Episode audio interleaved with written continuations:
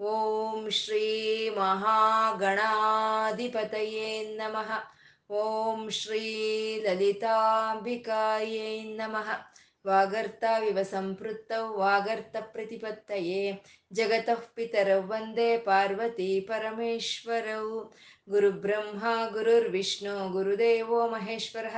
ಗುರುರ್ ಸಾಕ್ಷಾತ್ ಪರಬ್ರಹ್ಮ ತಸ್ಮೈ ಶ್ರೀ ಗುರವೇ ನಮಃ ವ್ಯಾಸಾಯ ವಿಷ್ಣುರೂಪಾಯ ವ್ಯಾಸರೂಪಾಯ ವಿಷ್ಣವೆ श्रुतिस्मृतिपुराणानाम् आलयं करुणालयं नमामि भगवत्पादशङ्करं लोकशङ्करम् अज्ञानां जाह्नवीतीर्थं विद्यातीर्थं विवेकिनां ಸರ್ವೇಷಾಂ ಸುಖದಂ ತೀರ್ಥಂ ಭಾರತಿ ತೀರ್ಥಮಾಶ್ರಯೇ ಶಿವಾಯ ವಿಷ್ಣುರೂಪಾಯ ಶಿವರೂಪಾಯ ವಿಷ್ಣವೇ ಓಂ ನಮೋ ಭಗವತೆ ವಾಸುದೇವಾಯ ಶ್ರೀಮಾತ್ರೇ ನಮಃ ನಾಮ ರೂಪರಹಿತವಾದ ಚೈತನ್ಯವನ್ನು ನಾವು ವಿಷ್ಣು ಸಹಸ್ರನಾಮದಲ್ಲಿ ನಾರಾಯಣ ಬ್ರಹ್ಮ ಅಂತ ಉಪಾಸನೆ ಮಾಡ್ತಾ ಇದ್ದೀವಿ.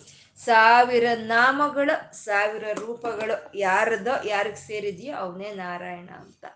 ಆ ಪರಮಾತ್ಮನಲ್ಲಿ ಏನು ಗುಣಗಳು ಇದೆಯೋ ಅವನ್ನ ನಾವು ಇಲ್ಲಿ ನಾಮಗಳನ್ನಾಗಿ ಹೇಳ್ಕೊಡ್ತಾ ಇದ್ದೀವಿ. ಪರಮಾತ್ಮ ಉತ್ತರ ಅಂತಂದ್ರೆ. ಅಂದ್ರೆ ಉತ್ತೀರ್ಣ ಹೊಂದಿರೋ ಅಂತ ಅವನು ಯಾವುದರಿಂದ ಉತ್ತೀರ್ಣನ ಹೊಂದಿದ್ದಾನೆ ಅಂದ್ರೆ ಈ ಸಂಸಾರ ಬಂಧನಗಳಿಂದ ವಿಮುಕ್ತಿ ಹೊಂದಿರೋನು, ಈ ಸಂಸಾರ ಬಂಧನಗಳನ್ನ ಕಳಚ್ಕೊಂಡು ಇದಕ್ಕೆ ಅತೀತವಾಗಿರೋ ಅಂತ ನಾರಾಯಣ ಅವನು ಉತ್ತರ ಉತ್ತರ ಅಂತಂದ್ರು ತನ್ನನ್ನ ಆಶ್ರಯಿಸ್ಕೊಂಡಂತ ಭಕ್ತರನ್ನ ಈ ಸಂಸಾರ ಬಂಧನದಿಂದ ಬಿಡಿಸಿ ಅವ್ರಿಗೆ ಮುಕ್ತಿಯನ್ನು ಕೊಡೋ ಅಂತ ನಾರಾಯಣನ ಚೈತನ್ಯವೇ ಅದೇ ಉತ್ತರ ಅಂತ ಹೇಳಿದ್ರು ಈ ಇಂದ್ರಿಯಗಳಿಗೆಲ್ಲ ಅತೀತವಾದಂಥ ಆತ್ಮ ಚೈತನ್ಯವೇ ಉತ್ತರ ಅಂತ.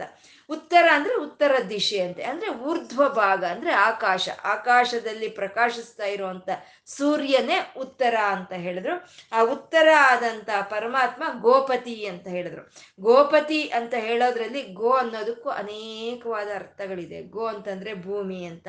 ಗೋ ಅಂದ್ರೆ ವೇದಗಳು. ಗೋ ಅಂತಂದ್ರೆ ಇಂದ್ರಿಯಗಳು. ನಮ್ಮ ಶರೀರದಲ್ಲಿ ಇರುವಂತ ಇಂದ್ರಿಯಗಳು. ಗೋ ಅಂದ್ರೆ ಮತ್ತೆ ಗೋವುಗಳು. ಇದಕ್ಕೆಲ್ಲ ಅಧಿಪತಿ ಯಾರು? ಅವನು ಗೋಪತಿ ಅಂತ ಹೇಳಿದ್ರು. ಅಂದ್ರೆ ಸೂರ್ಯನ ಊರ್ಧ್ವ ಭಾಗದಲ್ಲಿ ಇರೋ ಅಂತ ಉತ್ತರನಾದಂತ ಸೂರ್ಯನು ತನ್ನ ಕಿರಣಗಳಿಂದ ಈ ಭೂಮಿನಿಯೆಲ್ಲ ಅವನು ಪರಿಪಾಲನೆ ಮಾಡ್ತಾ ಇರೋದ್ರಿಂದ ಅವನು ಗೋಪತಿ. ಮತ್ತೆ ಪರಮಾತ್ಮನ ಬಾಯಿಂದ ಹೊರಟು ಬಂದಿರೋ ಅಂತ ಎಲ್ಲ ವಾದ್, ವೇದ ವಾಕುಗಳು ಪರಮಾತ್ಮನ ಬಗ್ಗೆನೆ ಪ್ರತಿಪಾದನೆ ಮಾಡ್ತಾ ಇದೆ ಅಂತ ಅವನು ವೇದಗಳನ್ನೆಲ್ಲ ಆಳೋ ಅಂತ ಅವನು ಅವನು ಗೋಪತಿ ಅನ್ನೋದು ಸರಿ ಹೋಗುತ್ತೆ. ಮತ್ತೆ ಇಂದ್ರಿಯಗಳನ್ನೆಲ್ಲ ಯಾರು ಆಳ್ತಾ ಇರೋದು? ಆತ್ಮ ಚೈತನ್ಯ ಅನ್ನೋದೇ ಆಡ್ತಾ ಇದೆ. ಆತ್ಮ ಚೈತನ್ಯದಿಂದಾನೇ ಪ್ರತಿಯೊಂದು ಇಂದ್ರಿಯವು ಕೆಲಸ ಮಾಡ್ತಾ ಇರೋದು. ಆ ರೀತಿನೂ ಅದು ಗೋಪತಿ ಅಂತ. ಮತ್ತೆ ಇಂದ್ರನು ಒಂದು ವಾರ ಒಂದು ಮಳೆ, ಮಹಾಮಳೆಯನ್ನು ತಂದಾಗ ಆ ಗೋವರ್ಧನ ಗಿರಿಯನ್ನು ಎತ್ತಿ ಹಿಡಿದು ಎಲ್ಲ ಗೋವುಗಳನ್ನು ಕಾಪಾಡಿದಂಥ ಕೃಷ್ಣನೇ ಅವನೇ ಗೋಪತಿ. ಅವನು ಗೋಪ್ತ. ಯಾವ ರೀತಿ ಇದ್ದಾನೆ? ಯಾವಾಗಲೂ ದ್ವಾಪರದಲ್ಲಿ ಇದ್ದಂಥ ಅವನು ಕೃಷ್ಣನೇ ಅಲ್ಲ. ಅವನು ಗೋಪ್ತ, ಎಲ್ಲರಲ್ಲೂ ಅಂತರ್ಯಾಮಿಯಾಗಿ ವ್ಯಾಪಿಸ್ಕೊಂಡಿರುವಂಥ ಚೈತನ್ಯವೇ ಅವನೇ ಗೋಪ್ತ ಅಂತ ಹೇಳ್ತಾ ಜ್ಞಾನಗಮ್ಯ. ಅವನು ಯಾವ ಯಾವ ರೀತಿ ಚೀಳಿ ಪಡ್ತಾನೆ? ನಮ್ಮ ಹತ್ರ ದುಡ್ಡಿದೆ, ಕಾಸಿದೆ, ವಸ್ತು ಇದೆ, ವಾಹನ ಇದೆ, ಆಡಂಬರ ಇದೆ. ಅಂದ್ರೆ ಅದಕ್ಕೆಲ್ಲ ತಿಳಿ ಪಡೋನಲ್ಲ. ಪರಮಾತ್ಮ ನನ್ನಲ್ಲೋ, ನನ್ನ ಆಚೆನು ಅವನೇ ತುಂಬಿಕೊಂಡಿದ್ದಾನೆ ಅನ್ನೋ ಒಂದು ಜ್ಞಾನ ನಮಗೆ ಬಂದಾಗ ಆ ಜ್ಞಾನದಿಂದ ನಮಗೆ ಸಿಕ್ಕೋ ಅಂತ ಪರತತ್ವವೇ ಅದೇ ಜ್ಞಾನಗಮ್ಯ ಅಂತ ಹೇಳಿದ್ರು. ಆ ಜ್ಞಾನಕ್ಕೆ ಸಿಕ್ಕುವಂಥವನು ಜ್ಞಾನಗಮ್ಯ. ಪುರಾತನ ಆದಿಯಲ್ಲೇ ಇದ್ದಂಥವನು. ಅವನು ನಿನ್ನೆ ಮೊನ್ನೆ ಬಂದವನಲ್ಲ, ಆದಿಯಲ್ಲೇ ಇದ್ದಂಥವನು. ಅಂದ್ರೆ ಆದಿಯಲ್ಲಿ ಇದ್ದಂಥವನು ಆದ್ರೆ ಇವನೇನು ವೃದ್ಧನ, ಅಂದ್ರೆ ಇವನಿಗೇನು ಚಾದಸ್ತಾ ಇದೆಯಾ ಅಂತಂದ್ರೆ ಅವನು ಸನಾತನನು, ಅಂದ್ರೆ ನಿತ್ಯ ಯೌವನನು ಸಂಪೂರ್ಣವಾದ ಶಕ್ತಿಯಿಂದ ಇರುವಂಥವನು. ಪೌರಾಣಿಕ ಪುರುಷನು, ಅಂದ್ರೆ ಪುರಾಣಗಳೆಲ್ಲ ಯಾರನ್ನ ಪ್ರತಿಪಾದನೆ ಮಾಡ್ತಾ ಇದೆಯೋ ಆ ಪುರಾಣ ಪುರುಷನು ಸದಾತನನು. ಅಂದ್ರೆ ಯಾವಾಗ್ಲೂ ತನ್ನ ಆನಂದದ ಸ್ಥಿತಿಯಲ್ಲಿ ತಾನೆ ಇರೋ ಅಂತ ಅವನು ಪುರಾತನ ಅಂತ ಹೇಳ್ತಾ ಶರೀರಭೂತ ಭೃತ್ ಅಂತ ಅಂದ್ರು. ಅಂದ್ರೆ ಈ ಸೃಷ್ಟಿಗೆ ಪೂರ್ವದಲ್ಲೇ ಇದ್ದಂತ ಆ ಚೈತನ್ಯ ಈ ಶರೀರಗಳು, ಈ ಪ್ರಕೃತಿ ತಯಾರಾಗೋದಕ್ಕೆ ಬೇಕಾಗಿರುವಂಥ ಎಲ್ಲ ಭೂತಗಳನ್ನ ನಿರ್ಮಾಣ ಮಾಡ್ತು ಅಂತ. ಭೂತಗಳು ಅಂದ್ರೆ ಮೂಲ ಪದಾರ್ಥಗಳು ರಾ ಮೆಟೀರಿಯಲ್ಸ್ ಅಂತ. ಈ ಪ್ರಪಂಚ ತಯಾರಾಗೋದಕ್ಕೆ ಬೇಕಾಗಿರುವಂಥ ಒಂದು ಪಂಚಭೂತಗಳು, ಸೂರ್ಯ, ಚಂದ್ರ, ಗ್ರಹ ನಕ್ಷತ್ರಗಳು, ಮತ್ತೆ ಈ ಮನುಷ್ಯರ ಶರೀರ ತಯಾರಾಗಬೇಕು ಅಂತಂದ್ರೆ ಬೇಕಾಗಿರುವಂಥ ಪಂಚಭೂತಗಳು ಪಂಚ ಜ್ಞಾನೇಂದ್ರಿಯಗಳು ಪಂಚ ಕರ್ಮೇಂದ್ರಿಯಗಳು ಪಂಚ ತನ್ಮಾತ್ರರು ಸಪ್ತ ಧಾತುಗಳು ರಕ್ತ, ಚರ್ಮ, ಮಾಂಸ, ಮೂಳೆ, ಮುದುಳ, ಶುಕ್ಲ ಅನ್ನೋ ಸಪ್ತ ಧಾತುಗಳು ಇವೆಲ್ಲ ಈ ಶರೀರ ತಯಾ, ತಯಾರಾಗೋದಕ್ಕೆ ಬೇಕಾಗಿರುವಂಥ ರಾ ಮೆಟೀರಿಯಲ್ಸ್ ಇವೆಲ್ಲ. ಇದನ್ನೆಲ್ಲ ತಯಾರು ಮಾಡಿ ಅದನ್ನ ತಾನೇ ಧರಿಸಿ, ಅಂದ್ರೆ ಪೋಷಣೆ ಮಾಡ್ತಾ ಮಾಡ್ತಾ ಇರುವಂತ ನಾರಾಯಣನೇ ಅವನ ಶರೀರಭೂತ ಭೃತ್ ಅಂತಂದ್ರು, ಭೋಕ್ತಾ ಅಂದ್ರು. ಅಂದರೆ ಈ ಶರೀರದೊಳಗೆ ಆಗೋ ಅಂಥ ಅನುಭವಗಳನ್ನ ಯಾವ್ದು ಅನುಭವಿಸ್ತಾ ಇದೆ? ಆತ್ಮ ಚೈತನ್ಯನೇ ಅನುಭವಿಸ್ತಾ ಇದೆ. ಅಂದ್ರೆ ನಾವು ಕಿವಿಯಿಂದ ಕೇಳ್ಕೊಳ್ತಾ ಇರೋದನ್ನ ಆಸ್ವಾದನೆ ಮಾಡ್ತಾ ಇರೋವಂಥದ್ದು ಕಿವಿಯಲ್ಲ ಕಣ್ಣಿನಿಂದ, ನೇತ್ರಗಳಿಂದ ನಾವು ನೋಡ್ತಾ ಇರುವಂತ ದೃಶ್ಯವನ್ನು ಆಸ್ವಾದನೆ ಮಾಡ್ತಾ ಇರೋದು ನೇತ್ರಗಳಲ್ಲ. ಆತ್ಮ ಆತ್ಮ ಅದನ್ನೆಲ್ಲ ಅನುಭವಿಸ್ತಾ, ಅನುಭವಗಳನ್ನೆಲ್ಲ ಪಡ್ಕೊಳ್ತಾ ಇರೋದಕ್ಕೆ ಆ ಆತ್ಮ ಚೈತನ್ಯವನ್ನೇ ಭೋಗ್ತಾ ಅಂತ ಹೇಳಿದ್ರು. ಕಪೀಂದ್ರಹ ಕಪಿ ಅಂದ್ರೆ ಚಲಿಸಿ ಮುಂದೆ ಹೋಗುವಂತಹದ್ದು. ಸೂರ್ಯ, ಚಂದ್ರ, ನಕ್ಷತ್ರ, ಗ್ರಹ ಮಂಡಳಗಳಿಂದ ಹಿಡಿದು ಅದ್ಭುತವಾದಂಥ ಒಂದು ಕಾಲ ಅದೇ ಚಲಿಸಿ ಮುಂದೆ ಹೋಗ್ತಾ ಇರೋವಂಥದ್ದು ಮತ್ತೆ ನಮ್ಮ ಶರೀರದಲ್ಲಿ ಇರುವಂತ ಶ್ವಾಸ ಆಗ್ಬೋದು, ರಕ್ತ ಆಗ್ಬೋದು, ಇವೆಲ್ಲ ಕಪಿಗಳು ಅಂತ ಕರೀತಾರೆ ಇವನಂದ್ರೆ ಇವು ಚಲಿಸಿ ಮುಂದೆ ಹೋಗ್ತಾ ಇರುತ್ತೆ. ಇದು ಯಾವತ್ತು ಒಂದು ಕಡೆ ನಿಂತ್ಕೊಳ್ಳೋವಲ್ಲ ಇವು. ಎಲ್ಲ ನಿರಂತರ ಚೈತನ್ಯ, ನಿತ್ಯ ನೂತನವಾದ ಚೈತನ್ಯದಿಂದ ಮುಂದೆ ಸಾಗಿ ಹೋಗುವಂಥವು ಇವು ಕಪಿಗಳು. ಇದಕ್ಕೆಲ್ಲನೂ ಒಡೆಯನಾಗಿರುವಂಥ ನಾರಾಯಣ ಅವನು ಕಪೀಂದ್ರಹ ಅಂತ ಹೇಳ್ತಾ, ಆ ಚಲಿಸಿ ಮುಂದೆ ಹೋಗೋ ಅಂತದೇ ಅದೇ ಒಂದು ಐಶ್ವರ್ಯ ಅಂತ ಕಪೀಂದ್ರಹ ಅಂತ ಹೇಳಿದ್ರು. ಭೂರಿ ದಕ್ಷಿಣ ಪರಮಾತ್ಮ ಅನೇಕವಾದ ದಕ್ಷಿಣಗಳನ್ನು ತಾನು ಹೊಂದಿದ್ದು ತನ್ನ ರಾಮ ಕೃಷ್ಣ ಅವತಾರಗಳಲ್ಲಿ ಆ ಒಂದು ಆ ಯಾಗ ಯಜ್ಞಗಳನ್ನು ಮಾಡ್ತಾ ಅದನ್ನ ಒಂದು ದನ ಕನಕ ವಾಹನ ವಸ್ತುಗಳ ರೂಪದಲ್ಲಿ ದಕ್ಷಿಣೆಯನ್ನು ಕೊಟ್ಟಂತವನು ಅವನು ಭೂರಿ ದಕ್ಷಿಣ ಅಂತ. ಪರಮಾತ್ಮ ಒಂದು ಆ ಕೋಗಿಲೆಗೆ ಹಾಡೋ ಅಂತ ಒಂದು ಗುಣ, ಅದೇ ಅವನು ಕೊಟ್ಟಿರುವಂತ ದಕ್ಷಿಣೆ. ನವಿಲಿಗೆ ನಾಟ್ಯ ಮಾಡೋ ಅಂತ ಒಂದು ಲಕ್ಷಣ, ಅದು ಆ ನವಿಲಿಗೆ ಪರಮಾತ್ಮ ಕೊಟ್ಟಿರೋ ಅಂತ ದಕ್ಷಿಣೆ. ಮನುಷ್ಯರಿಗೆ ಈ ರೀತಿ ಗಡ ಗಡ ಅಂತ ಮಾತಾಡೋ ಅಂತ ಒಂದು ದಕ್ಷಿಣೆಯನ್ನ ಕೊಟ್ಟಿದ್ದಾನೆ ಪರಮಾತ್ಮ. ಯಾಕೆಂದ್ರೆ ಈ ಪ್ರಕೃತಿಯಲ್ಲಿ ಪ್ರತಿಯೊಂದು ಪ್ರಾಣಿ ಈ ಪ್ರಪಂಚ ಯಜ್ಞದಲ್ಲಿ ಭಾಗಿಯಾಗಿವೆ. ಈ ಪ್ರಪಂಚ ಯಜ್ಞವನ್ನ ನಡೆಸ್ತಾ ಇರುವಂತ ನಾರಾಯಣ ಈ ಪ್ರಪಂಚ ಯಜ್ಞದಲ್ಲಿ ಭಾಗಿಯಾಗಿರುವಂತ ಪ್ರತಿಯೊಂದು ಪ್ರಾಣಿಗೂ ಒಂದು ದಕ್ಷಿಣೆ ಅಂತ ಕೊಟ್ಟಿದ್ದಾನೆ. ಮತ್ತೆ ಇಂಥ ಪ್ರಪಂಚ ಯಜ್ಞವನ್ನು ಮಾಡ್ತಾ ಇರೋವಂಥ ಪರಮಾತ್ಮನಿಗೆ ನಾವು ಏನು ದಕ್ಷಿಣೆ ಕೊಡಬೇಕು ಅಂದರೆ ಅವನಿಗೆ ಯಾವ ದನ, ಕನಕ, ವಾಹನ, ವಸ್ತುಗಳು ಯಾವ ಅವಶ್ಯಕತೆಯೂ ಇಲ್ಲ. ಯಾಕೆಂದರೆ ಅವೆಲ್ಲ ಅವನತ್ರನೇ ಇದೆ ಅಂತೆ ಕರಸ್ತೆ ಹೇಮಾದ್ರವು ಅಂತ ಹೇಳಿದ್ರು ಶಂಕರರು. ನಿನ್ನ ತಲೆ ಮೇಲೆ ಆ ಶಂಕರ ಆಹ್ಲಾದವನ್ನು ಕೊಡುವಂತ ಆ ಶ ಚಂದ್ರನಿದ್ದಾನೆ ನಿನ್ನ ತಲೆ ಮೇಲೆ ಗಂಗೆ ಇದೆ. ನಿನ್ನ ಕಾಲಿನ ಹತ್ರ ಧನುಪತಿ ಆದ ಕುಬೇರನು ಇದ್ದಾನೆ. ಕಲ್ಪವೃಕ್ಷ, ಕಾಮಧೇನು, ಸುರಭಿ ಎಲ್ಲ ನಿನ್ನ ಮನೇಲೆ ಇದೆಯಪ್ಪ. ಇದನ್ನೆಲ್ಲ ನಾನೇನು ಕೊಡೋದು? ನಿನ್ನ ಹತ್ರ ಇಲ್ದಲೇ ಇರೋದು ಒಂದಿದೆ. ನನ್ನ ಮನಸ್ಸು ನನ್ನ ಮನಸ್ಸು ನಿನ್ನ ಹತ್ರ ಇಲ್ಲ.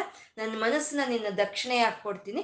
ಮನೋದಕ್ಷಿಣೆಯನ್ನು ಕೊಡ್ತೀನಿ ಅಂತ ಶಂಕರರು ಹೇಳ್ತಾರೆ.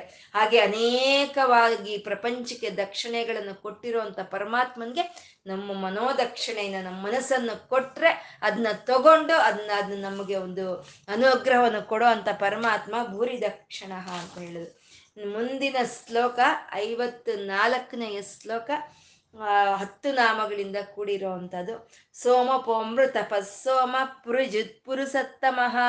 ವಿನಯೋಜಯ ಸತ್ಯ ಸಂದೋ ದಾಶಾರ ಸಾತ್ವತಾಂ ಪತಿ. ಸೋಮಪಃ, ಅಮೃತಪಃ, ಸೋಮಃ, ಪುರಜಿತ್, ಪುರುಸತ್ತಮಃ. ವಿನಯ, ಜಯ ಸತ್ಯಸಂದ ದಾಶಾರ ಸಾತ್ವತಾಂಪತಿ ಅಂತ ಹತ್ತು ನಾಮಗಳಿಂದ ಕೂಡಿರುವಂಥ ಶ್ಲೋಕ. ಪರಮಾತ್ಮ ಸೋಮಪಹ ಅಂತಂದ್ರು. ಸೋಮಪಹ ಅಂತಂದ್ರೆ ಸೋಮರಸವನ್ನು ಕುಡ್ದಿರೋ ಅಂತ ನಾರಾಯಣ ಅವನು ಸೋಮಪಹ ಅಂತ ಹೇಳ್ತಾ ಇದ್ದಾರೆ. ಈ ಮಹಾಯಾಗಗಳನ್ನು ಮಾಡೋವಾಗ ಅವರು ಏನು ಮಾಡ್ತಿದ್ರು? ಸೋಮಲತೆಯನ್ನು ಬಳಕೆ ಮಾಡ್ತಿದ್ರಂತೆ ಆ ಹೋಮದಲ್ಲಿ, ಆ ಯಾಗದಲ್ಲಿ. ಯಾವ ಯಾಗದಲ್ಲಾದ್ರೆ ಆ ಸೋಮಲತೆಯನ್ನು ಉಪಯೋಗಿಸ್ತಾರೋ ಅಂತ ಯಾಗಕ್ಕೆ ಸೋಮಯಾಗ ಅಂತ ಹೆಸರು, ಆ ಸೋಮಯಾಗ ಅಂತ ಹೆಸರು. ಆ ಸೋಮಯಾಗ ಮಾಡೋ ಅಂತ ಯಜಮಾನನನ್ನ ಸೋಮಯಾಜಿ ಅಂತ ಕರೀತಾರೆ. ಆ ಸೋಮಲತೆಯನ್ನ ಉಪಯೋಗಿಸಿ ಆ ಮಾಡಿದಂಥ ಮಹಾಯಾಗ ಸಂಪೂರ್ಣ ಆದ್ಮೇಲೆ, ಆ ಎಲ್ಲ ಅವಿಸುಗಳು ಕೊಟ್ಟಾದ್ಮೇಲೆ ಉಳಿಯೋ ಅಂತ ಸೋಮರಸವನ್ನ ತೀರ್ಥವನ್ನಾಗಿ ಆ ಯಜಮಾನ ಸ್ವೀಕಾರ ಮಾಡ್ತಾನೆ. ಎಲ್ಲರೂ ಸ್ವೀಕಾರ ಮಾಡಲ್ಲ. ಯಾರಾದರೆ ಆ ಸೋಮ ಯಾಗವನ್ನು ಮಾಡಿರ್ತಾರೋ ಆ ಯಜಮಾನನು ಆ ಸೋಮರಸವನ್ನು ಕುಡಿತಾನೆ. ಆ ಸೋಮರಸವನ್ನು ಕುಡ್ದಂಥ ಯಜಮಾನನ್ನ ಸೋಮಪೀತ ಅಂತ ಕರೀತಾರೆ. ಇಲ್ಲಿ ಪರಮಾತ್ಮ ನಾರಾಯಣ ಸೋಮರಸವನ್ನು ಕುಡ್ದಂಥವನು ಅಂತ ಸೋಮಪಹ ಅಂತ ಹೇಳ್ತಾ ಇದ್ದಾರೆ. ಅಂದ್ರೆ ಯಾವುದೇ ಒಂದು ಹೋಮ, ಯಾಗ, ಯಜ್ಞಗಳು ಮಾಡೋವಾಗ ಆ ಮಾಡೋ ಅಂತ ಯಜಮಾನನ ರೂಪದಲ್ಲಿ ನಾರಾಯಣನೇ ಇದ್ದಾನೆ, ಅವನ ವಿಭೂತಿನೇ ಇದೆ ಅಂತ ಹೇಳೋವಂಥದ್ದು. ಯಾಕೆಂದ್ರೆ ಯಾವಾಗಲೂ ನಾವು ಒಳ್ಳೆ ಕೆಲಸಗಳು, ವ್ರತಗಳು, ವ್ರತಾನುಷ್ಠಾನಗಳು, ಒಂದು ಹೋಮ, ಯಾಗ, ಯಜ್ಞಾದಿಗಳು ನಾವು ಮಾಡಬೇಕು ಅಂತಂದ್ರೆ ಆ ಪರಮಾತ್ಮನ ವಿಭೂತಿ, ಆ ಭಗವಂತನ ಒಂದು ಅನುಗ್ರಹ ನಮ್ಗಿದ್ರೆ ಮಾತ್ರ ಅಂತ ಸಂಕಲ್ಪಗಳು ಬರುತ್ತೆ ನಮ್ಮಲ್ಲಿ. ಅಂತ ಸಂಕಲ್ಪ ಅಂತ ಒಳ್ಳೆ ಸಂಕಲ್ಪಗಳು ನಮಗೆ ಬಂತು ಅಂತಂದ್ರೆ ಆ ಪರಮಾತ್ಮನ ವಿಭೂತಿನೇ ಅದು, ಆ ನಾರಾಯಣನ ವಿಭೂತಿನೇ ಅಂತ, ಆ ಯಾಗ ಯಜ್ಞಗಳನ್ನು ಮಾಡೋ ಅಂತ ಯಜಮಾನನ ರೂಪದಲ್ಲಿ ನಾರಾಯಣ ಇದ್ದಾನೆ ಅಂತ ಹೇಳ್ತಾ ಇದ್ದಾರೆ. ಯಜ್ಞ ಪ್ರಿಯಿ ಯಜ್ಞಕರ್ತ್ರ, ಯಜಮಾನ ಸ್ವರೂಪಿಣಿ ಅಂತ ಲಲಿತಾ ಸಹಸ್ರನಾಮ ಹೇಳಿದ್ದು. ಅಂದ್ರೆ ಆ ಯಜಮಾನರ ರೂಪದಲ್ಲಿ ಪರಮಾತ್ಮನೇ ಇರ್ತಾನೆ ಅಂತ ಸ್ಪಷ್ಟ ಕೊಡ್ತಾ ಇರೋವಂಥದ್ದು ಸೋಮಪಾಹ ಅಂತ. ಪರಮಾತ್ಮ ಆ ರೀತಿ ಸೋಮರಸವನ್ನು ಕುಡಿತಾ ಇರೋದೆ, ಕುಡಿತಾ ಇರುವಂತ ಪರಮಾತ್ಮನ ಸೋ ನ ಸೋಮಪಹ ಅಂತ ಹೇಳ್ತಾ ಇದ್ದಾರೆ.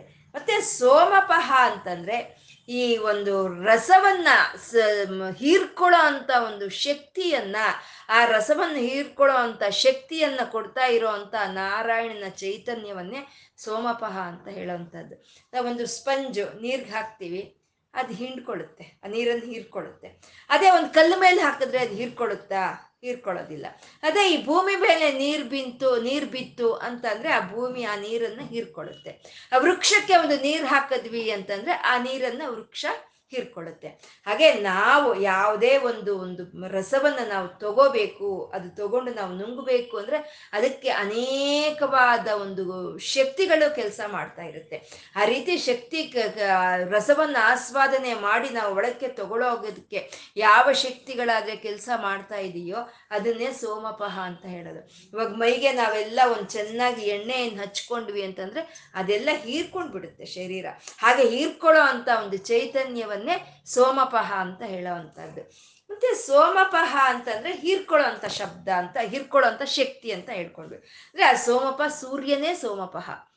ಅಂದ್ರೆ ಆ ಸೂರ್ಯನ ಕಿರಣಗಳ ಮೂಲಕ ಅವನು ಈ ಭೂಮಿ ಮೇಲೆ ಏನು ನೀರು ಇದೆಯೋ ಅದನ್ನ ಅವನು ರಸವಾಗಿ ತಗೊಳ್ತಾ ಇದ್ದಾನೆ, ಅದನ್ನು ಕುಡಿತಾ ಇದ್ದಾನೆ. ಹಾಗೆ ರ ತನ್ನ ಕಿರಣಗಳ ಮೂಲಕ ಈ ಜಲವನ್ನೆಲ್ಲ ಕುಡಿತಾ ಇರುವಂತ ನಾರಾ, ಸೂರ್ಯನಾರಾಯಣನ ಅವನೇ ಸೋಮಪಾಹ ಅಂತ ಹೇಳುವಂಥದ್ದು. ಮತ್ತೆ ನಮ್ಮ ಒಂದು ಆತ್ಮ ಚೈತನ್ಯ ಒಂದು ಆ ಜ್ಞಾನವನ್ನು ಹೊಂದಿದ್ದು ನಾವು, ಆ ನಮಗೆ ಬರುವಂತ ಒಂದು ಆನಂದವನ್ನ ಅನುಭವಿಸ್ತಾ ಇರೋವಂಥ ಈ ಆತ್ಮವೇ ಸೋಮಪಾಹ ಅಂತ ಹೇಳೋವಂಥದ್ದು. ಪರಮಾತ್ಮ ಆ ರೀತಿ ಸೋಮರಸವನ್ನು ಕುಡ್ದಿರೋ ಅಂತ ಪರಮಾತ್ಮ, ಅವನು ಎಲ್ಲಾದ್ರಲ್ಲೂ ಆ ರಸ ಹೀರ್ಕೊಳ್ಳೋ ಅಂಥ ಶಕ್ತಿಯನ್ನ ಈ ಎಲ್ಲ ಪ್ರಾಣಿಗಳಿಗೂ ಪ್ರ, ಒಂದು ಪ್ರಕೃತಿಗೆ ಕೊಟ್ಟಿದ್ದಾನೆ ಅಂತ ಸೋಮಪಹ ಅಂತಂದ್ರು. ಅಂತ ಸೋಮಪಹ ಆದಂತ ಪರಮಾತ್ಮ ಅಮೃತಪಹ ಅಂತ ಇದ್ದಾರೆ. ಅಮೃತಪಹ ಅಂದ್ರೆ ಅಮೃತವನ್ನು ಕುಡಿದವನು ಅಂತ ಅಮೃತಪಹ ಅಂತ ಹೇಳೋದು. ಅಮೃತ ಅಂತಂದ್ರೆ ಯಾವುದಾದ್ರೂ ಒಂದು ಯಜ್ಞಕ್ಕೆ ಬ ಒಂದು ಬರುವಂತ ಒಂದು ಫಲವೇ ಅದನ್ನೇ ಅಮೃತ ಅಂತ ಹೇಳೋದು. ಯಾವ ಯಜ್ಞವಾದ್ರೂ ಮಾಡ್ರಿ, ಅದರಿಂದ ಬರೋ ಅಂತ ಒಂದು ಫಲವನ್ನ ಒಂದು ನಾವು ಅಮೃತ ಅಂತ ಕರಿತೀವಿ. ಮತ್ತೆ ಹಿಂದಿನ ನಾಮದಲ್ಲಿ ಹೇಳಿದ್ರು, ಆ ಯಜ್ಞ ಮಾಡೋ ಅಂತ ಯಜಮಾನನ ರೂಪದಲ್ಲಿ ನಾರಾಯಣ ಇದ್ದಾನೆ ಅಂತ ಹಿಂದಿನ ನಾಮದಲ್ಲಿ ಹೇಳಿದ್ರು. ಈ ನಾಮದಲ್ಲಿ ಯಜ್ಞ ಫಲವನ್ನು ಕೊಡೋ ಅನುಭವಿಸ್ತಾ ಇರೋನು ಅವನೇ ಅಂತ ಅಮೃತಪ ಅಂತ ಹೇಳ್ತಾ ಇದ್ದಾರೆ ಅಂದ್ರೆ ಯಜ್ಞ ಮಾಡೋ ಅಂತ ಯಜಮಾನನು ಅವನೇ. ಆ ಯಜ್ಞದಿಂದ ಬಂದಂತ ಫಲವನ್ನು ಅನುಭವಿಸೋನು ಅವನೇ ಅಂತ ಹೇಳ್ತಾ ಇರೋವಂಥದ್ದು. ಮತ್ತೆ ಅಮೃತ ಅಂತಂದ್ರೆ ನಿತ್ಯ ತತ್ವವನ್ನು ತೋರಿಸುವಂಥದ್ದು. ಶಾಶ್ವತ ತತ್ವವನ್ನು ತೋರಿಸುವಂಥದ್ದೇ ಅಮೃತ ಅಂತ ಹೇಳೋದು. ಆ ಅಮೃತಪಹ ಅಂತಂದ್ರೆ ನಮ್ಮ ಆತ್ಮವೇ ಅಮೃತ. ಇದು ಯಾವತ್ತಿದ್ರೂ ಶಾಶ್ವತವಾಗಿ ಉಳಿದು ಹೋಗೋ ಅಂಥದ್ದು ನಮ್ಮ ಶರೀರಗಳೇ ಹೋಗುತ್ತೆ ಅಷ್ಟೇ. ನಮ್ಮ ಶರೀರದಲ್ಲಿ ಇರುವಂತ ಚೈತನ್ಯ ಅದು ಯಾವತ್ತಿಗೂ ಅದು ಹೋಗೋದಂತ, ಹೋಗೋದಲ್ಲ ಅದು. ನೈನಂ ಚಿಂತಂತಿ ಶಸ್ತ್ರಾಣಿ, ನೈನಂ ದಹತಿ ಪಾವಕಃ. ನ ಚೈನಂ ಕ್ಲೇದಯಂತ್ಯಾಪೋ, ನ ಶೋಷಯತಿ ಮಾರುತಃ. ಅಂದ್ರೆ ಈ ಆತ್ಮವನ್ನ ಯಾವುದೇ ಆಯುಧಗಳಿಂದ ಕೊಲ್ಲೋದಕ್ಕೆ ಸಾಧ್ಯ ಇಲ್ಲ. ಅಥವಾ ಇದು ಯಾವುದೇ ಒಂದು ಗಾಳಿಗೆ ಇದು ತೂರ್ಕೊಂಡು ಹೋಗಲ್ಲ, ಬೆಂಕಿಯಲ್ಲಿ ಸುಟ್ಟು ಹೋಗಲ್ಲ. ಗಾಳಿಗೆ ತು, ತುರ್ಕೊಂಡು ಹೋಗೋದಿಲ್ಲ. ಅಂತ ಒಂದು ಶಾಶ್ವತತ್ವ ಇರೋ ಅಂಥದ್ದು ಆತ್ಮ. ಈ ಆತ್ಮವನ್ನು ಯಾವ್ದಿಂದ ಕೊಲ್ಲೋದಕ್ಕಾಗುತ್ತೆ? ಒಂದು ಚಾಕು ತಗೊಂಡು ತಿಗಿದ್ರೆ ಹೋಗೋದು ಶರೀರವೇ ಹೊರತು ಆತ್ಮ ಚೈತನ್ಯ ಅಲ್ಲ. ಬೆಂಕಿಯಲ್ಲಿ ಸುಟ್ರೆ ಈ ಶರೀರ ಸುಟ್ಟೋಗುತ್ತೆ ಹೊರತು ಇಲ್ಲಿರೋ ಚೈತನ್ಯ ಸುಟ್ಟು ಹೋಗೋದಿಲ್ಲ ಅಂತ. ಇದನ್ನೇ ನಾವು ಹೇಳ್ಕೋಬೇಕು. ನಮ್ಗೆ ಅರ್ಥ ಆಗುವಾಗ ಹೇಳ್ಕೋಬೇಕು ಅಂದ್ರೆ ನಾವು ಒಂದೇ ಉದಾಹರಣೆಯನ್ನೇ ನಿರಂತರ ಹೇಳ್ಕೋಬೇಕಾಗುತ್ತೆ. ಒಂದು ಬಲೂನ್ ಇದೆ. ಬಲೂನಲ್ಲಿ ನಾವು ಗಾಳಿ ತುಂಬಿಸಿದ್ವಿ. ಅದು ಗಾಳಿ ತುಂಬಿಕೊಂಡ ತಕ್ಷಣ ಅದೊಂದು ಸ್ಥೂಲವಾದಂಥ ಒಂದು ಆಕಾರವನ್ನು ಆ ಬಲೂನ್ ಪಡ್ಕೊಳ್ಳುತ್ತೆ. ಅದು ಎಷ್ಟೊತ್ತಿರಬೇಕೋ, ಅದಕ್ಕೆ ಎಷ್ಟೊತ್ತು ಆಯುಷ್ ಇದೆಯೋ, ಎಷ್ಟೊತ್ತಿರಬೇಕೋ ಅಷ್ಟೊತ್ತು ಇರುತ್ತೆ. ಆಮೇಲೆ ಬಲೂನ್ ಹೊಡೆದೋಗುತ್ತೆ ಹೊಡೆದೋಗೋದು ಬಲೂನ್ ಮಾತ್ರನೇ. ಬಲೂನ್ನಲ್ಲಿ ಇರೋ ಅಂಥ ಗಾಳಿ ಅದು ಯಾವತ್ತಿಗೂ ಒಡೆದು ಹೋಗೋದಿಲ್ಲ. ಅದು ಆ ಬಲೂನ್ ಒಡೆದೋದ ತಕ್ಷಣ ಅದರಲ್ಲಿ ಇದ್ದಂಥ ಗಾಳಿ, ಮ, ಪಂಚಭೂತಗಳಲ್ಲಿ ಒಂದಾದಂಥ ಆ ವಾಯುವಿನಲ್ಲಿ, ಆ ಮಹಾವಾಯುವಿನಲ್ಲಿ ಅದು ಐಕ್ಯವಾಗಿ ಹೋಗುತ್ತೆ. ಹಾಗೆ ಈ ಶರೀರ ಅನ್ನೋದು ಹೋಗುತ್ತೆ. ಈ ಶರೀರದಲ್ಲಿ ಇರೋವಂಥ ಆತ್ಮ ಚೈತನ್ಯ ಅನ್ನೋದು ಅದು ಅಮೃತ, ಅದು ಶಾಶ್ವತ. ಅದಕ್ಕೆ ಜನನ ಮರಣಗಳು ಇಲ್ಲ. ಈ ಶರೀರದಲ್ಲಿ ಇರೋ ಅಂತ ಒಂದು ಆ ಆತ್ಮ ಚೈತನ್ಯ ಅನ್ನೋದು ಈ ಶರೀರ ಹೋದ ತಕ್ಷಣ ಈ ಜೀವಾತ್ಮ ಹೋಗಿ ಆ ಪರಮಾತ್ಮನಲ್ಲಿ ಐಕ್ಯವಾಗುತ್ತೆ ಅಂತ ಈ ಆತ್ಮವೇ ಒಂದು ಅಮೃತ ತತ್ವ ಅಂತ ಅಮೃತಪಹ ಅಂತ ಹೇಳ್ತಾರೆ. ಅಂದ್ರೆ ಶಾಶ್ವತ ತತ್ವವನ್ನು ತೋರಿಸುವಂತಹದ್ದು ಅಂತ. ಮತ್ತೆ ಈ ಕ್ಷೀರಸಾಗರದ ಸಮುದ್ರ ಮಥನ ಮಾಡಿದಾಗ ಬಂದಂತ ಒಂದು ಅಮೃತವನ್ನ ಎಲ್ಲಾ ದೇವತೆಗಳಿಗೂ ಹಂಚ್ತಾ ತಾನು ಸ್ವೀಕಾರ ಮಾಡಿದಂಥ ನಾರಾಯಣ ಅವನೇ ಅಮೃತಪಹ ಅಂತ ಹೇಳುವಂಥದ್ದು. ಆ ಅಮೃತಪಹ ಆದಂಥ ಪರಮಾತ್ಮ ಅವನು ಸೋಮಹ ಅಂತ ಹೇಳ್ತಾ ಇದ್ದಾರೆ. ಅವನು ಸೋಮಹ ಅಂತ. ಸೋಮ ಅಂತಂದ್ರೆ ಚಂದ್ರ. ಆ ಚಂದ್ರನ ರೂಪದಲ್ಲಿ ಇರೋಂಥ ನಾರಾಯಣನ ಚೈತನ್ಯವನ್ನೇ ಸೋಮ ಅಂತ ಕರೀತಾ ಇರುವಂಥದ್ದು. ಆ ಸೋಮ, ಆ ಚಂದ್ರನ ರೂಪದಲ್ಲಿ ಆ ನಾರಾಯಣ ಈ ಭೂಮಿ ಮೇಲೆ ಅನೇಕವಾದಂಥ ಔಷಧಿಗಳನ್ನ ಬೆಳೆಸ್ತಾ ಇದ್ದಾನೆ. ಅನೇಕವಾದಂಥ ಔಷಧಿಗಳನ್ನ ಬೆಳೆಸ್ತಾ ಇದ್ದಾನೆ ಪರಮಾತ್ಮ.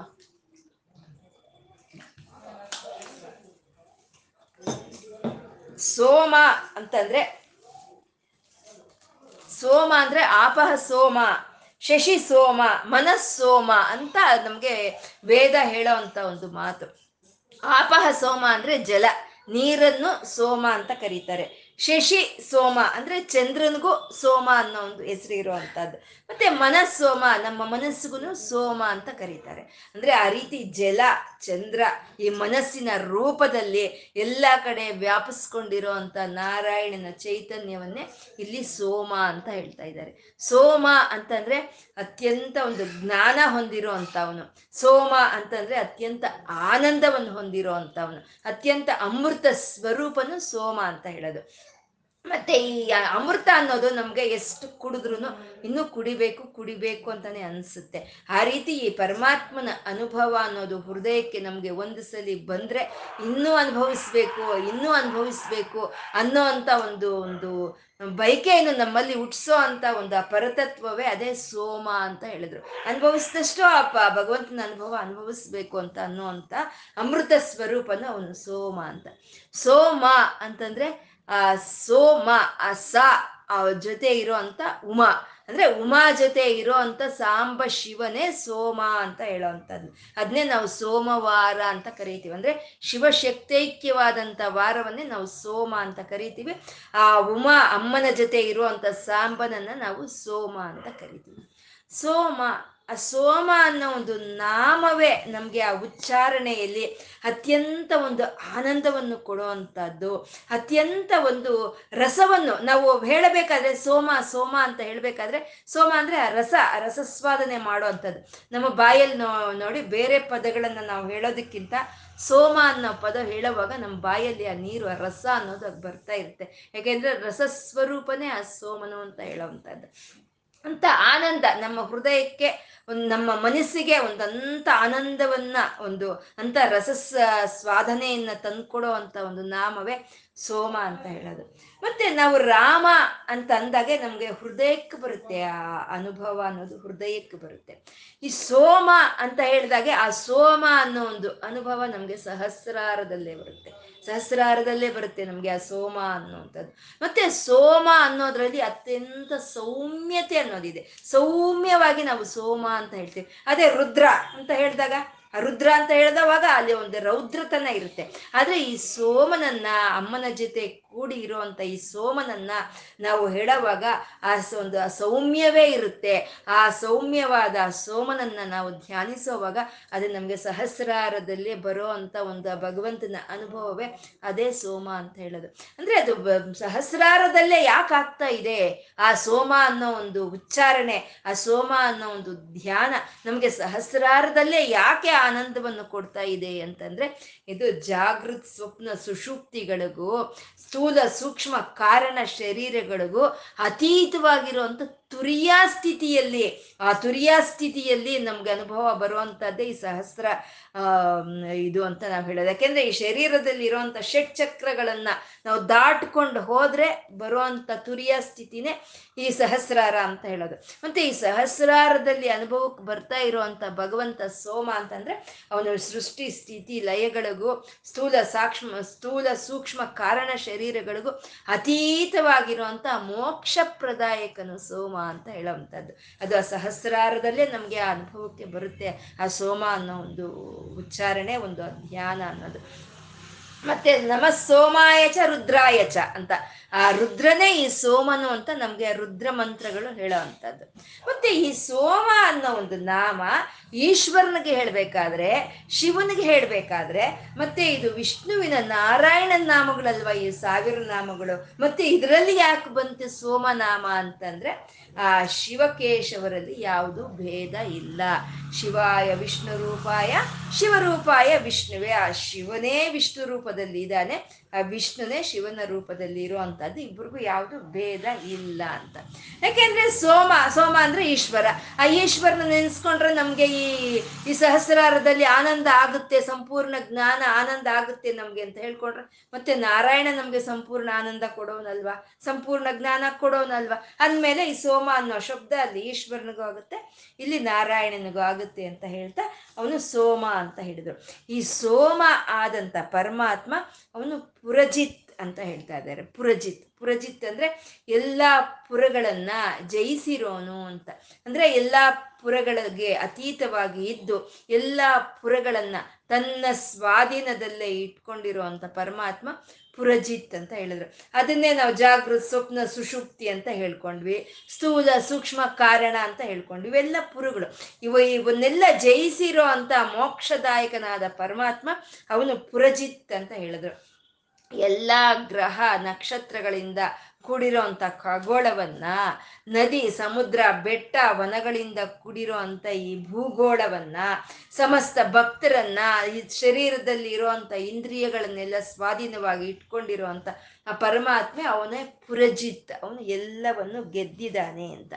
ಶ್ರೀರಾಮಚಂದ್ರನು ಅವನು ಒಂದು ಅವತಾರಗಳಲ್ಲೂ ಅವನ ಪುರಜಿತ್ ಎಲ್ಲವಲ್ಲೆಲ್ಲರನ್ನು ಗೆಲ್ಲೋ ಅಂತ ಒಂದು ಲಕ್ಷಣವನ್ನು ಅವನು ತೋರಿಸ್ತಾನೆ. ಅವನು ಶ್ರೀರಾಮನಾಗಿ ಬಂದಾಗ ಅವನ ಸತ್ಯದಿಂದ ಈ ಲೋಕವನ್ನೆಲ್ಲ ಗೆದ್ದುಕೊಳ್ತಾನೆ.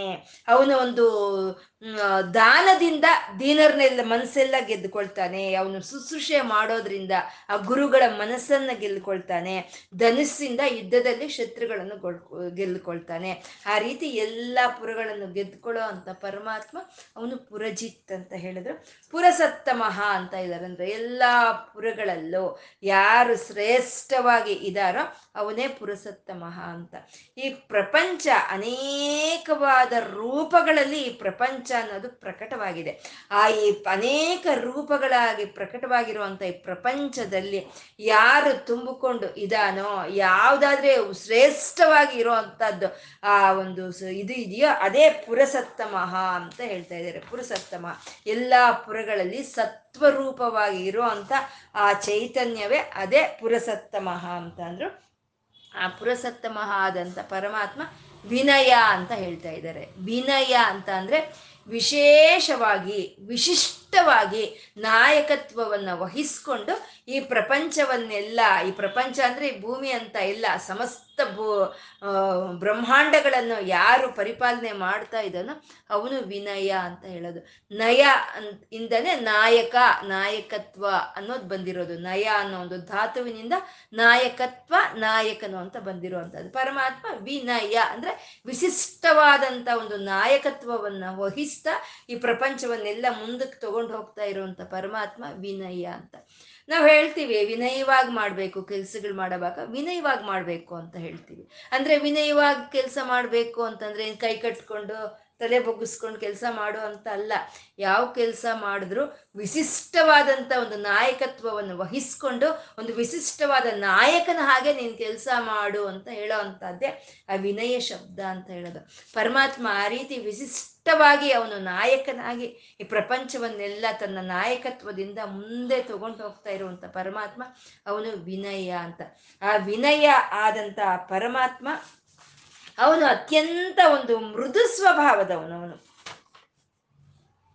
ಅತ್ಯಂತ ಮೃದು ಸ್ವಭಾವದವನು, ಅತ್ಯಂತ ಸುನ್ನಿತವಾದ ಸ್ವಭಾವ ಉಳ್ಳಂತವನು ಅವನು, ವಿನಯ ಅಂತ. ಅದಕ್ಕೆ ಆ ಅತ್ಯಂತ ಸುನ್ನಿತವಾದ, ಅತ್ಯಂತ ಮೃದುವಾದ ಆ ಚೈತನ್ಯವನ್ನೇ ನಾವು ಲಲಿತೆ ಅಂತ ಕರ್ಕೊಳ್ತೀವಿ. ಆ ಲಲಿತೆ ಅಂತ ನಾವು ಕರೆಯೋದ್ರೊಳಗೆ ಎಷ್ಟು ಲಾಲಿತ್ವ ಇದೆ, ಎಷ್ಟು ಸುನ್ನಿತತ್ವ ಇದೆ ಅಲ್ವಾ? ಅಂತ ಪರಮಾತ್ಮ ಅತ್ಯಂತ ಸುನ್ನಿತ ಮನಸ್ಸು ಉಳ್ಳಂತವನು ಅವನು, ವಿನಯನು ಅಂತ ಹೇಳ್ತಾ ಇದ್ದಾರೆ. ವಿನಯ ಅಂತಂದ್ರೆ ಮತ್ತೆ ರಾಕ್ಷಸನೆಲ್ಲ ಸಂಹಾರ ಮಾಡೋ ಅಂತ ಚೈತನ್ಯವೇ ವಿನಯ ಅಂತ. ಯಾಕೆಂದ್ರೆ ಅವನು ವಿಶಿಷ್ಟವಾದ ನಾಯಕತ್ವವೇ ಅಲ್ವಾ? ಒದ್ದ ರಾವಣಾಸರನಿಂದ ಹಿಡಿದು ಒಂದು ಕಂಸಾಸರನವರೆಗೂ ಎಲ್ಲ ರಾಕ್ಷಸರನ್ನು ಸಂಹಾರ ಮಾಡಿದ್ದು. ಹಾಗೆ ವಿನಯ ಅಂದ್ರೆ ರಾಕ್ಷಸರನ್ನೆಲ್ಲ ಸಂಹಾರ ಮಾಡೋ ಅಂತ ಒಂದು ಚೈತನ್ಯವನ್ನ ವಿನಯ ಅಂತ ಹೇಳುವಂಥದ್ದು. ಮತ್ತೆ ಈ ರಾಕ್ಷಸರೇ ಆಗಿರಬಹುದು, ಆ ರಾಕ್ಷಸರನ್ನ ಸಹಿತ ವಿಧೇಯರನ್ನಾಗಿ ಮಾಡ್ಕೊಳ್ಳೋ ಅಂತ ವಿನಯ ಪರಮಾತ್ಮನಲ್ಲಿ ಇದೆ. ಆ ಭಕ್ತರು ಯಾರು ಶರಣ ಹೋಗಿರ್ತಾರೋ ಅಂತ ಅವ್ರಿಗೆ ಆ ವಿನಯ ವಿಧೇಯತೆಗಳು ಅನುಗ್ರಹಿಸುವಂತ ಪರಮಾತ್ಮ ಅವನು ವಿನಯ ಅಂತ ಅಂದ್ರು.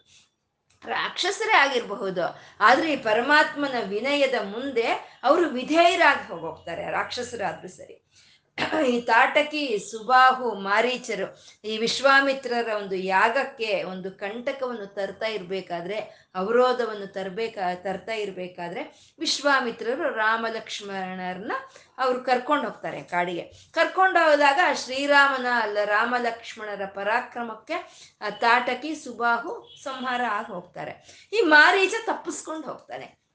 ಅದೇ ಮಾರೀಜ ತಪ್ಪಿಸ್ಕೊಂಡು ಹೋಗಲ್ಲ. ಶ್ರೀರಾಮ ಬಿಟ್ರೆ ಮಾತ್ರ ಅವ್ನು ತಪ್ಪಿಸ್ಕೊಂಡು ಹೋಗ್ತಾನೆ. ಶ್ರೀರಾಮ ಬಿಡಬಾರ್ದು ಅಂದ್ರೆ ಅವ್ನು ತಪ್ಪಿಸ್ಕೊಂಡು ಹೋಗೋದಕ್ಕೆ ಸಾಧ್ಯವೇ ಇಲ್ಲ. ಒಂದು ಅವಕಾಶ ಕೊಡೋಣ ಇವನ್ಗುನು ಅಂತ ಹೇಳಿ ಆ ಮಾರೀಚನ್ನ ಬಿಟ್ರಾಗೆ ಆ ಮಾರೀಚ ಹೋಗಿ ರಾವಣಾಸರನ ಒಂದು ಆಸ್ಥಾನದಲ್ಲಿ ರಾವಣಾಸನ ಸೇವೆ ಮಾಡ್ಕೊಂಡು ಅವನು ಇದ್ದು ಬಿಟ್ಟಿರ್ತಾನೆ. ಈ ರಾಮ ಲಕ್ಷ್ಮಣ ಸೀತೆ ಕಾಡಿಗೆ ಬಂದಾಗ ಆ ಒಂದು ರಾವಣ ಹೇಳ್ತಾನೆ, ನೀನು ಹೋಗಿ ಚಿನ್ನದ ಜಿಂಕೆಯಾಗಿ ಹೋಗಿ ನೀನು ಆ ಸೀತೆಯನ್ನ ಮಾಯೆ ಒಳಗೆ ಮುಣುಗಿಸ್ಬಿಡು, ಲಕ್ಷ್ಮಣನ ಮಾಯೆ ಒಳಗೆ ಮುಣುಗಿಸ್ಬಿಡು ನೀನು. ಅಂತ ಮಾರೀಚನ್ಗೆ ಹೇಳಿದಾಗ ಮಾರೀಚ ಹೇಳ್ತಾನೆ, ಅವನ ತಂಟೆಗೆ ಹೋಗೋದು ಬೇಡ, ಅವನ ಪರಾಕ್ರಮದ ಬಗ್ಗೆ ನಿನಗೆ ಗೊತ್ತಿಲ್ಲ, ನಾನದ್ರ ರುಚಿ ನೋಡಿದ್ದೀನಿ ಅವನ ತಂಟೆಗೆ ನಾವು ಹೋಗೋದು ಬೇಡ ಅಂತ ಹೇಳ್ತಾನೆ ಮಾರೀಚ. ಹೇಳಿದ್ರೆ ರಾವಣ ಕೇಳೋದಿಲ್ಲ, ಇವಾಗ ಏನು ಹೋಗ್ತೀಯಾ? ಇಲ್ಲ, ನಾನು ನಿನ್ನ ಸಂಹಾರ ಮಾಡ್ಲಾ ನಿನ್ನ ಸಾಯಿಸ್ಬಿಡ್ಲಾ ಅಂತ ಕೇಳ್ತಾನೆ ರಾವಣಾಸುರ ಮಾರೀಚನನ್ನ. ಅವಾಗ ಮಾರೀಚ ಮನಸ್ಸಲ್ಲಿ ಅನ್ಕೊಳ್ತಾನೆ, ಹೋದ್ರೆ, ಹೋಗ್ದಿದ್ರೆ ನೀನ್ ಸಾಯಿಸ್ತೀಯ, ನೀ, ನಾನು ಹೋದ್ರೆ, ಜಿಂಕೆಯಾಗಿ ಹೋದ್ರೆ ರಾವಣ ಕೈಯಲ್ಲಿ ನಾನು ಹತವಾಗಿ ಹೋಗೋದು ಅದು ಖಂಡಿತವಾದಂಥ ಮಾತು. ನಿನ್ನ ಕೈಯಲ್ಲಿ, ಅಂದ್ರೆ ನಂಗೆ ಮರಣ ಅನ್ನೋದು ಹೇಗಿದ್ರು ಇವಾಗ ತಪ್ಪಿಲ್ಲ ಅಂದಮೇಲೆ, ನಿನ್ನ ಕೈಯಲ್ಲಿ ಮರಣ ಹೊಂದೋದಕ್ಕಿಂತ ಸಾಕ್ಷಾತ್ ಶ್ರೀರಾಮಚಂದ್ರನಾದಂಥ ಆ, ಒಂದು ಸತ್ಯಸಂಧನ ಕೈಯಲ್ಲೇ ನಾನು ಮರಣವನ್ನು ಹೊಂದುತ್ತೀನಿ ಅಂತ ಹೇಳಿ ಅವನು ಹೊರಟು ಬಿಡ್ತಾನೆ. ಅಂದ್ರೆ ಅಂತ ವಿಧೇಯತೆ, ರಾಕ್ಷಸನು, ಮರೀಚನು ರಾಕ್ಷಸನು. ರಾಕ್ಷಸನಾದ್ರೂ ಸರಿ ಅಂತ ವಿಧೇಯತೆಯನ್ನು ಪಡ್ಕೊಳ್ಳೋ ಅಂತ ಒಂದು, ಆ ವೀರ ಪರಾಕ್ರಮವನ್ನು ತೋರಿಸಿದಂಥ ಶ್ರೀರಾಮನೇ ಅವನೇ ವಿನಯ ಅಂತ. ವಿನಯ ಅಂದ್ರೆ ವಿಶಿಷ್ಟವಾಗಿ ನಾಯಕತ್ವವನ್ನು ವಹಿಸ್ಕೊಂಡು ಈ ಪ್ರಪಂಚವನ್ನೆಲ್ಲ ಆಳ್ತಾ ಇರೋ ಅಂತ ನಾರಾಯಣನ ಚೈತನ್ಯವನ್ನ ವಿನಯ ಅಂತ ಕರೀತಾ ಇದ್ದಾರೆ. ಮುಂದಿನ ನಾಮ ಜಯ ಅಂತ. ಜಯ, ಪರಮಾತ್ಮ ಜಯ. ಅಂದ್ರೆ ಸಮಸ್ತವನ್ನು ತಾನು ಜಯಿಸ್ಕೊಂಡಿದ್ದಾನೆ. ಸಮಸ್ತವನ್ನು, ಸಮಸ್ತ ಒಂದು ಗ್ರಹ ನಕ್ಷತ್ರಗಳಿಂದ ಹಿಡಿದು ಅಲ್ಲಿ ರಾಕ್ಷಸರನ್ನು ಜಯಿಸ್ಕೊಂಡಿದ್ದಾನೆ. ಇಲ್ಲಿ ಭಕ್ತರನ್ನು ಜಯಿಸ್ಕೊಂಡಿದ್ದಾನೆ. ಇಲ್ಲಿ ಜ್ಞಾನಿಗಳನ್ನು ಜಯಿಸ್ಕೊಂಡಿದ್ದಾರೆ. ಪ್ರತಿಯೊಂದನ್ನು ಜಯಿಸ್ಕೊಂಡಿರುವಂತ ಪರಮಾತ್ಮ ಜಯ ಅಂತಂದ್ರು. ಮತ್ತೆ ಅಂತ ಪರಮಾತ್ಮನನ್ನ ನಾವು ಯಾವ ರೀತಿ ಜಯಿಸ್ಕೋಬೇಕು ಅಂದ್ರೆ ತಪಸ್ ತಪಸ್ಸು ಪರಮಾತ್ಮ ಬೇಕು ಬೇಕು ಬೇಕು. ನಮಗೆ ಬೇಕು ಅನ್ನೋ ಒಂದು ತಪಸ್ಸಿಗಿಂದ, ತಪಸ್ಸಿನಿಂದ ನಾವು ಜಯಿಸ್ಕೋಬೋದು ಆ ಪರಮಾತ್ಮನ ನಾವು ಆ ತಪಸ್ಸಿನಿಂದ ಅವನು ನಮಗೆ ಒಲಿತಾನೆ. ಅಂತ ಪರಮಾತ್ಮ ಜಯ ಅಂತ. ಮತ್ತೆ ರಾ, ದೇವತೆಯರಾದರೂ ಅಷ್ಟೇ ಅಲ್ವಾ ಮಾಡಿದ್ದು? ಆ ಒಂದು ಬಂಡಾಸುರನ ಸಂಹಾರಕ್ಕಾಗಿ ತಪಸ್ ಮಾಡಿದ್ರು. ಬಂಡಾಸುರನ ಸಂಹಾರ ತಪಸ್ ಮಾಡಿದಾಗ ಬಂದಂತ ಪರಚೈತನ್ಯವೇ ಲಲಿತೆ ಅಂತ ಹೇಳೋದು ನಾವು ಅಂದ್ರೆ ಆ ಲಲಿತೆಯನ್ನ ಗೆದ್ದುಕೊಂಡ್ರು. ಹಾಗೆ ಹೈಗ್ರೀವ ಅನ್ನೋ ರಾಕ್ಷಸನ ಸಂಹಾರಕ್ಕಾಗಿ ಒಂದು ತಪಸ್ ಮಾಡಿದಾಗ ನಾರಾಯಣ ಹೈಗ್ರೀವನಾಗಿ ಬಂದು ಅವನು ಹೈಗ್ರೀವ ಅನ್ನೋ ರಾಕ್ಷಸನ್ನ ಸಂಹಾರ ಮಾಡಿದ್ದು. ಆ ರೀತಿ ಲಲಿತೆಯಾಗಿ ಬಂದು ಈ ಪ್ರಪಂಚವನ್ನೆಲ್ಲ ಲಾಲಿಸ್ತಾ ಇರೋದು. ಆ ರೀತಿ ಹೈಗ್ರೀವರಾಗಿ ಬಂದು ಈ ಗುರುವಿನ ಸ್ಥಾನವನ್ನು ಆಕ್ರಮಿಸ್ಕೊಂಡಿರೋದು. ಆ ರೀತಿ ಪರಮಾತ್ಮ ತಾನು ಎಲ್ಲವನ್ನು ಗೆದ್ದುಕೊಂಡು ಆ ಭಕ್ತರು ಎಲ್ಲರೂ ತನ್ನನ್ನು ಗೆಲ್ಕೊಳ್ಳೋ ಅಂತ ಒಂದು ತಪಶಕ್ತಿಯನ್ನು ಕೊಟ್ಟಿರೋ ಅಂತ ಪರಮಾತ್ಮ. ಅವನು ಜಯ ಅಂತ ಹೇಳ್ತಾ ಸತ್ಯಸಂಧ ಅಂತ ಹೇಳಿದ್ರು. ಪರಮಾತ್ಮ ಸತ್ಯಸಂಧ ಅಂತ. ಸತ್ಯಸಂಧ ಅಂದ್ರೆ ಸತ್ಯವಾದ ಸಂಕಲ್ಪಗಳನ್ನ ಯಾರು ಹೊಂದಿದಾರೋ ಅವನು ಸತ್ಯಸಂಧ ಅಂತ ಹೇಳೋದು. ಅಂದ್ರೆ ಆ ಸತ್ಯವಾದ ಸಂಕಲ್ಪಗಳಿಗೆ ಯಾವತ್ತಿದ್ರೂ ಆ ಬರೋವಂಥ ಒಂದು ಫಲ ಅನ್ನೋದು ಸತ್ಯವಾದ ಫಲವೇ ಸಿಕ್ಕುತ್ತೆ. ಮತ್ತೆ ಅವನು ಸತ್ಯ ಸಂಕಲ್ಪ ಅನ್ನೋದು ಅವನು ಪಡ್ಕೊಂಡಾಗ ಅವನು ಮಾಡೋ ಯಾವ ಪ್ರಯತ್ನವೂ ವ್ಯರ್ಥವಾಗೋದಿಲ್ಲ ನಾವು ಮಾಡ್ಕೊಳ್ಳೋಂಥ ಸಂಕಲ್ಪಗಳು ಸತ್ಯ ಸಂಕಲ್ಪಗಳಲ್ಲ. ಯಾಕೆಂದ್ರೆ ಇವಾಗ ಒಂದು ನಿರ್ಣಯ ತಗೊಂಡ್ರೆ ನಾವು ಮಧ್ಯಾಹ್ನ ಸಾಯಂಕಾಲದಷ್ಟೊತ್ತಿಗೆ ಅದರಲ್ಲಿ ಒಂದು ಬದಲಾವಣೆ ಬಂದ್ಬಿಟ್ಟಿರುತ್ತೆ. ಮತ್ತೆ ನಾವೊಂದು ಸಂಕಲ್ಪ ತಗೊಂಡು ನಾವೊಂದು ಕೆಲಸ ಮಾಡ್ತಾ ಇದ್ರೆ, ಆ, ನಾವು ಮಾಡೋ ಅಂತ ಒಂದು ಪ್ರಯತ್ನದಲ್ಲಿ ಸಂಪೂರ್ಣ ಜಯ ಸಿಕ್ಕುತ್ತೆ ನಮಗೆ ಅಂತ ಹೇಳಕ್ಕಾಗಲ್ಲ. ಆದ್ರೆ ಪರಮಾತ್ಮ ಮಾಡೋ ಅಂತ ಎಲ್ಲಾ ಸಂಕಲ್ಪಗಳು, ಆ ಸತ್ಯಸಂಧಗಳೇ ಅವು ಎಲ್ಲ ಒಂದು ಸತ್ಫಲಿತಗಳನ್ನು ಕೊಡುವಂಥದ್ದೇ ಪರಮಾತ್ಮ ಮಾಡೋ ಅಂತ ಪ್ರತಿಯೊಂದು ಪ್ರಯತ್ನವು ಅದು ಸಫಲವಾಗೋ ಅಂಥದ್ದೇ ಅಂತ ಪರಮಾತ್ಮ ಸತ್ಯಸಂಧ ಅಂತ ಹೇಳಿದ್ರು. ಸತ್ಯಸಂಧ ಶ್ರೀರಾಮ ಹೇಳ್ತಾನೆ, ಸೀತೆಗೆ ಹೇಳ್ತಾನೆ, ನಾನು ನಿನ್ನನ್ನು ಬಿಡ್ತೀನಿ, ಲಕ್ಷ್ಮಣನ್ನಾದರೂ ಬಿಡ್ತೀನಿ, ಯಾವುದಾದ್ರೂ ಬಿಡ್ತೀನಿ. ಆದರೆ ಋಷಿಮುನಿಗಳಿಗೆ ಕೊಟ್ಟಿರುವಂಥ ಮಾತು, ತಂದೆ ತಾಯಿಗೆ ಕೊಟ್ಟಿರುವಂಥ ಮಾತು ಯಾವತ್ತಿಗೂ ನಾನು ಬಿಡೋದಿಲ್ಲ ಅಂತ ಹೇಳ್ತಾನೆ ಸತ್ಯಸಂಧನ ಮಾಡ್ಕೊಂಡಂತ ಸಂಕಲ್ಪಕ್ಕೆ ತಾನು ಕಟ್ಟು ಬಿದ್ದಿರೋ ಅಂತ ಪರಮಾತ್ಮ ಅವನು ಸತ್ಯಸಂಧನು ಅಂತ ಹೇಳೋದು. ಈ ಮಾರ್ಕಂಡೇಯನ ವಿಷಯದಲ್ಲಾದರೂ ಅಷ್ಟೇ, ಮಾರ್ಕಂಡೇಯ ಮಹರ್ಷಿಗನ್ನ ಒಂದು ಹದಿನಾರು ವರ್ಷನೇ ಆಯುಷು ಅಂತ ಹೇಳಿದಾಗ ಸಪ್ತ ಋಷಿಗಳು ಬರ್ತಾರೆ. ಆ ಸಪ್ತ ಋಷಿಗಳು ಬಂದು ದೀರ್ಘಾಯುಷ್ಮಾನ್ ಭವ ಅಂತ ಹೇಳ್ಬಿಡ್ತಾರೆ. ಎಂಟು ವರ್ಷ, ಒಂಬತ್ತು ವರ್ಷ ಇರೋ ಬಾಲಕನಿಗೆ ದೀರ್ಘಾಯುಷ್ಮಾನ್ ಭವ ಅಂತಂದ್ರೆ ನಾ, ನಾರದರು ನಗ್ತಾರಂತೆ. ಯಾಕೆ ನಗ್ತಾ ಇದ್ದೀರಾ ಅಂದ್ರೆ ಅವನ ಹತ್ರ ಇಲ್ದಲೇ ಇರೋದು ಇದೆ ಅಂತ ನೀವು ಹೇಳ್ತಾ ಇದ್ದೀರಾ. ಅವನದಲ್ಲಿ, ಅವನ ಹತ್ರ ಇಲ್ದಲೇ ಇರೋದು ಆಯುಷ್. ಆ ಇಲ್ದಲೇ ಇರೋ ಆಯುಷ್ನ ಇದೆ ಅಂತ ನೀವು ಹೇಳಿದ್ರೆ ನಂಗೆ ನಗು ಬಂತು ಅಂತ ನಾರದ್ರು ಹೇಳಿದ್ರೆ ಈ ಸಪ್ತ ಋಷಿಗಳು ಬ್ರಹ್ಮದೇವ್ರ ಹತ್ರ ಹೋದ್ರಂತೆ ಹೋಗಿ ಬ್ರಹ್ಮದೇವರು ನಿಮ್ಮ ಮಾತು ಇವಾಗ ಸುಳ್ಳಾಗ್ತಾ ಇದೆ. ಏಕೆ ಅಂದ್ರೆ ನಾವು ದೀರ್ಘಾಯುಷ್ಮಾನ್ ಭವ ಅಂತ ನಾವು ಹೇಳ್ಬಿಟ್ಟಿದೀವಿ. ಋಷಿಗಳ ಮಾತು ಯಾವತ್ತೂ ಸುಳ್ಳಾಗಬಾರ್ದು ಅನ್ನೋದು ನಿಮ್ಮ ಮಾತು ಅಂತ. ಬ್ರಹ್ಮದೇವ್ರು ಮಾತ್ರ ಮಾತು ಸುಳ್ಳಾಗಬಾರ್ದು. ಹಾಗಾಗಿ ಬ್ರಹ್ಮದೇವರು ಅವನಿಗೆ ಒಂದು ಶಿವನ ಹತ್ರ ಕಳಿಸಿ ಅವನಿಗೆ ಒಂದು ಪಂಚದಶಾಕ್ಷರಿ, ಪಂಚಾಕ್ಷರಿ ಮಂತ್ರ ಉಪದೇಶ ಆಗುವಾಗ ಮಾಡಿ ಆ ಮಾರ್ಕಂಡೇಯ ಮಹರ್ಷಿಗಳಿಗೆ ಪೂರ್ಣಾಯುಷನ್ನು ಕೊಡ್ತಾರೆ. ಹಾಗೆ ಸತ್ಯಸಂಧ ಪರಮಾತ್ಮ ತನ್ನ ತೊಟ್ಟಂತ ಸಂಕಲ್ಪಗಳನ್ನ ತನ್ನ ಮಾಡೋ ಅಂಥ ಪ್ರಯತ್ನಗಳಿಗೆ ಸತ್ಫಲಿತಗಳೇ ಸಿಕ್ಕೋ ಅಂತ ಪರಮಾತ್ಮ ಅವನು ಸತ್ಯಸಂಧ ಅಂತ ದಾಶಾರ ಅಂತ ಇದೆ. ದಾಶಾರ ಅಂತಂದ್ರೆ ಅಂತ ಸತ್ಯಸಂಧನಾದಂಥ ಪರಮಾತ್ಮ ಅವನು ಯಾವುದೇ ದಾನವನ್ನು ಸ್ವೀಕಾರ ಮಾಡೋ ಅಂತ ಅರ್ಹತೆ ಇದೆ ಪರಮಾತ್ಮನಿಗೆ ಅಂತ ದಾಶಾರ ಅಂತ ಹೇಳ್ತಾ ಇದ್ದಾರೆ. ಯಾವ ದಾನ ಕೊಟ್ಟರು ಪರಮಾತ್ಮನಿಗೆ ಹೊಂದ್ಕೊಳ್ಳೋ ಹಾಗೆ ಇರುತ್ತೆ ಅಂತ ದಾಶಾರ ಅಂತ ಹೇಳಿದ್ರು. ಅಂದ್ರೆ ಇವಾಗ ಒಂದು ರೈತ ಇರ್ತಾರೆ, ಕೃಷಿ ಮಾಡುವಂತ ರೈತ ಇರ್ತಾರೆ. ಆ ರೈತನಿಗೆ ತಗೊಂಡೋಗಿ ನಾವು ಯಾವ್ದಾದ್ರು ಒಂದು ವೇದ, ಒಂದು ವಿಜ್ಞಾನ ಇರೋಂತ ಒಂದು ಗ್ರಂಥವನ್ನ ಅವನಿಗೆ ದಾನವಾಗಿ ಕೊಟ್ರೆ ಆ ಅರ್ಹತೆನೂ ಅವನಿಗಿರಲ್ಲ ಅದ್ರ ಅವಶ್ಯಕತೆನೂ ಅವನಿಗಿರೋದಿಲ್ಲ. ಹಾಗೆ ಒಂದು ಮಡಿಕೆ ತಯಾರು ಮಾಡೋ ಅಂತ ಅವನಿಗೆ ಅವನಿಗೆ ತಗೊಂಡೋಗಿ ಏನೋ ಒಂದು ಕಬ್ಬಿಣದ ಒಂದು ಇದು ಕೊಟ್ರೆ ಅದು ಅವನಿಗೆ ಉಪಯೋಗಕ್ಕೆ ಬರೋದಿಲ್ಲ. ಯಾರು, ಯಾರಿಗೆ ಏನು ಬೇಕೋ ಅದನ್ನ ಕೊಟ್ರೆ ಮಾತ್ರ ದಾನವಾಗಿ ಅದು ಉಪಯೋಗಕ್ಕೆ ಬರುತ್ತೆ. ಹಾಗೆ ಪರಮಾತ್ಮ ಹಾಗಲ್ಲ, ಯಾವ ದಾನವನ್ನು ಕೊಟ್ಟರು ಸರಿ, ಅದು ಸರಿಯಾಗಿ ಹೊಂದ್ಕೊಳ್ಳೋ ಹಾಗಿರುವಂಥ ಪರಮಾತ್ಮ ದಾಶಾರಹ ಅಂತ ಹೇಳಿದ್ರು. ಇದನ್ನೇ ಭಗವದ್ಗೀತೆಯಲ್ಲಿ ಕೃಷ್ಣ ಪರಮಾತ್ಮ ಹೇಳ್ತಾನೆ, ಯತ್ಕರೋಷಿ ಯಜ್ಞಾಶಿ ಯಜ್ಜೋಷಿ ದದಾಸಿಯಾತ್, ನೀನೇನು ತಿಂತೀಯೋ, ನೀನೇನು ದಾನ ಮಾಡ್ತೀಯೋ, ಏನು ಒಂದು ಕಾರ್ಯಗಳನ್ನು ಮಾಡ್ತೀಯೋ, ನೀನು ಏನು ಮಾಡಿದ್ರು ಸರಿ, ಅದನ್ನೇ ನನಗೆ ಅರ್ಪಣೆ ಮಾಡಿಬಿಡು ಅಂತ ಕೃಷ್ಣ ಹೇಳೋ ಅಂಥದ್ದು ಅಂದರೆ ನಾವು ಏನು ಕೆಲಸ ಮಾಡಿದ್ರು ಸರಿ, ಅದು ಈಶ್ವರಾರ್ಪಣ ಬುದ್ಧಿಯಿಂದ ನಾವು ಮಾಡಿದ್ರೆ, ಆ ದಾನವನ್ನೆಲ್ಲ ಸಂಪೂರ್ಣವಾಗಿ ಸ್ವೀಕಾರ ಮಾಡೋ ಅಂತ ಒಬ್ಬನೇ ಅವನೇ ಪರಬ್ರಹ್ಮನ ನಾವು ಏನು ಕೊಟ್ಟರು ಅವನು ಸ್ವೀಕಾರ ಮಾಡ್ತಾನೆ. ನಾವು ಏನು ತಗೊಂಡ್ರು ಅದು ಅವನಿಗೆ ಸ್ವೀಕಾರ, ಅವನಿಗೆ ನಾವು ದಾನವಾಗಿ ಕೊಡಬೇಕಾಗಿರೋ ಅಂಥದ್ದು ಹಾಗೆ ದಾಶಾರ ಅಂತಂದ್ರು ದಾಶಾರ ಅಂತಂದ್ರೆ ದಾಶಾರರು ಅಂದ್ರೆ ಯದುವಂಶದವರು. ಯದುವಂಶದಲ್ಲಿ ಒಂದು ಪಂಗಡವನ್ನ ದಾಶಾರರು ಅಂತ ಹೇಳ್ತಾರೆ. ಆ ಯದುವಂಶದಲ್ಲಿ ಆ ದಾಶಾರ ಒಂದು ಪಂಗಡದಲ್ಲಿ ಹುಟ್ಟಿದಂಥ ಕೃಷ್ಣನೇ ಅವನೇ ದಾಶಾರಹ ಅಂತ ಹೇಳುವಂಥದ್ದು. ಆ ದಾಶಾರಹದ ಶ್ರೀಕೃಷ್ಣ ಯಾರು ಏನು ಕೊಟ್ಟರು ಅವನು ಸ್ವೀಕಾರ ಮಾಡ್ತಾನೆ ಅಲ್ವಾ? ಒಂದು ಒಂದು ಬಾಳೆಹಣ್ಣನ್ನ ಬಿಸಾಕಿ ಹೊಟ್ಟನ್ ಕೊಡ್ತಾನೆ ವಿದುರ, ವಿದುರನ ಅತ್ಯಂತ ಒಂದು ಭಕ್ತಿಯಿಂದ. ಮುಷ್ಟಾನ್ನ ಊಟ ಮಾಡ್ತಾ ಇದ್ದಂತ ಒಂದು ಕೃಷ್ಣನಿಗೆ ಕುಚೇಲನ್ನ ಒಂದು ಹಿಡಿ ಅವಲಕ್ಕಿಯನ್ನು ಕೊಡ್ತಾನೆ. ಏನು ಕೊಟ್ಟರು ಸರಿ ಅದನ್ನ ತಾನು ಸ್ವೀಕಾರ ಮಾಡ್ತಾ ಇದ್ದಂತ ಕೃಷ್ಣ ಅವನೇ ದಾಶಾರಹ ಅಂತ, ಅವನೇ ಸಾತ್ವತಾಂಪತಿಹಿ ಅಂತ. ಈ ಯದುವಂಶದಲ್ಲಿ ಹುಟ್ಟಿದಂತ ದಾಶಾರರನ್ನ ಸಾತ್ವತ, ಸಾತ್ವತರು ಅಂತ ಕರೀತಾ ಇದ್ರಂತೆ. ಆ ಸಾತ್ವತರಿಗೆಲ್ಲ ಪತಿಯಾದಂಥ ಶ್ರೀಕೃಷ್ಣ ಪರಮಾತ್ಮನೇ ಸಾ ಸಾತ್ವತಾಂಪತಿಹಿ ಅಂತಂದ್ರೆ ಸಾಧು ಜನರು. ಸಾ, ಒಂದು ಸತ್ವ ಸ, ಗುಣ ಇರೋ ಅಂಥವ್ರು, ಒಂದು ಸಾಧು ಜನರು, ಒಂದು ಭಕ್ತಿ ಇರೋ ಅಂತ ಆ ಎಲ್ಲ ಜನಗಳಿಗೂ ಪತಿಯಾಗಿರೋ ಅಂತ ಪರಮಾತ್ಮ ಸಾತ್ವತಾಂಪತಿಹಿ ಅಂತ. ಅಂದ್ರೆ ಸತ್ವಗುಣ ಇರೋರ್ಗೆ ಅಲ್ಲ, ರಜೋಗುಣ ಇರೋರ್ಗು, ತಮೋಗುಣ ಇರೋರ್ಗು ಎಲ್ಲರಿಗೂ ಪರಮಾತ್ಮ ಅವನು ಅವನು ಪತಿನೇ. ಆದ್ರೆ ಆ ಸತ್ವಿಕ ಗುಣ ಇರೋ ಅಂತ ಸ, ಸತ್ವ ಜನರಿಗೆ ಆ ತಾನೇ ಒಡೀನು ಅನ್ನುವಂಥ ಒಂದು ಜ್ಞಾನವನ್ನು ಕೊಟ್ಟು, ಅವ್ರಿಗೆ ಸಾತ್ವಿಕ ಬುದ್ಧಿಯನ್ನು ಕೊಟ್ಟು ಅಂತ ಅವ್ರನ್ನ ಕೈ ಹಿಡಿದು ಪರಿಪಾಲನೆ ಮಾಡೋ ಅಂತ ಪರಮಾತ್ಮ ಅವನೇ ಸಾತ್ವತಾಂಪತಿ ಅಂತಂದ್ರು. ಅವನು ಸೋಮಪ ಅಂದ್ರೆ ಒಂದು ಯಜ್ಞದಲ್ಲಿ ಒಂದು ಒಂದು ಯಾವೇ ಒಂದು ಯಜ್ಞ ಮಾಡೋವಾಗ ಯಜಮಾನನ ರೂಪದಲ್ಲಿ ತಾನು ನಿಂತ್ಕೊಂಡು ಆ ಯಜ್ಞಗಳನ್ನ ಸಂಪೂರ್ಣಗೊಳಿಸುವಂತ ಪರಮಾತ್ಮ ಸೋಮಪ, ಅವನೇ ಅಮೃತ ತತ್ವ, ಶಾಶ್ವತ ತತ್ವ, ಜನನ ಮರಣಗಳು ಇಲ್ದಲೇ ಇರುವಂತ ಆ ಒಂದು ಆತ್ಮ ಚೈತನ್ಯದ ಸ್ವರೂಪನ ಅವನು ಅಮೃತಪಹ ಅಂತ ಅವನೇ ಸೋಮಹ.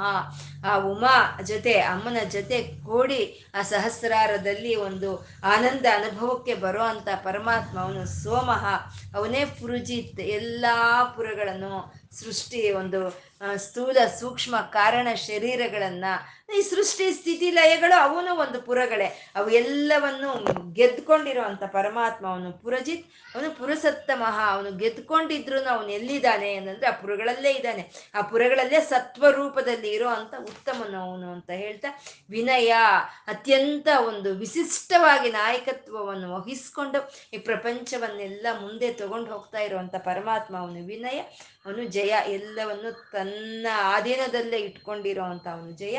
ಅವನು ಸತ್ಯಸಂಧ ಅವನ ಒಂದು ಸತ್ಯ ಸಂಕಲ್ಪಗಳಿಂದಾನೆ, ಅವನ ಒಂದು ಸತ್ಯ ಸ, ಒಂದು ಪ್ರಯತ್ನಗಳಿಂದಾನೇ ಎಲ್ಲವನ್ನು ಗೆದ್ಕೊಂಡಿರೋ ಅಂತ ಅವನು ಅವನು ಸತ್ಯಸಂಧ ದಾಶಾರಹ. ಯಾವುದು ನಾವು ಮಾಡಿದ್ರು, ಒಂದು ಒಳ್ಳೆ ಕೆಲಸ ಮಾಡ್ತಾ ಇದ್ದೀವ ಯಾವುದೋ ಒಂದು ಆಹಾರವನ್ನು ಸ್ವೀಕಾರ ಮಾಡಿದ್ವಾ, ಏನು ಮಾಡಿದ್ರು ಅದು ಕೃಷ್ಣನಿಗೆ, ಅವನು ಪರಮಾತ್ಮನಿಗೆ ಈಶ್ವರಾರ್ಪಣ ಬುದ್ಧಿಯಿಂದ ಮಾಡಿದ್ರೆ, ಅದನ್ನೆಲ್ಲ ತಾನು ದಾನವಾಗಿ ತಗೊಳ್ಳೋ ಸ್ವೀಕಾರ ಮಾಡೋ ಅಂತ ಪರಮಾತ್ಮ, ಅವನು ದಾಶಾರ್ಹ, ಅವನು ಸಾತ್ವತಾಂಪತಿ ಸತ್ವ ಜನರಗೆ ಒಂದು, ಅವನೇ ಒಂದು ಪತಿಯಾಗಿ ನಿಂತು ಅವ್ರ ಕೈ ಹಿಡಿದು ಅವರ ಒಂದು ಲೋಕಯಾತ್ರೆಯನ್ನ ವಿಜಯವಂತವಾಗಿ ತಗೊಂಡೋಗಿ ಅಲ್ಲಿ ಅವನಿಗೆ ಆ ಸೋಮ ಸೋಮ ಆದಂತ ಒಂದು ಆ ಆನಂದವನ್ನು ಕೊಡೋ ಪರಮಾತ್ಮ, ಅವನೇ ಒಂದು ಸಾತ್ವತಾಂಪತಿ ಅಂತ ಹೇಳಿದ್ರು. ಅಂತ ಸಾತ್ವಿಕ ಭಕ್ತರ ಹೃದಯದಲ್ಲಿ ಅನುಭವಕ್ಕೆ ಬರುವಂಥ ಸಾತ್ವತಾಂಪತಿ ಆದ ಆ ಸೋಮನಿಗೆ ಇವತ್ತು ನಾವೇನು ಹೇಳಿದ್ದೀವೋ ಅದನ್ನ ಅರ್ಪಣೆ ಮಾಡ್ಕೊಳ್ಳೋಣ. ಲಕ್ಷ್ಮೀನಾರಾಯಣರಿಗೆ ನತಿರಿಯಂ ನನ್ನ ಈ ನಮಸ್ಕಾರವನ್ನು ಸ್ವೀಕಾರ ಮಾಡು ಅಂತ ಕೇಳ್ಕೊಳ್ತಾ ಸರ್ವಂ ಶ್ರೀ ಲಲಿತಾರ್ಪಣಮಸ್ತು.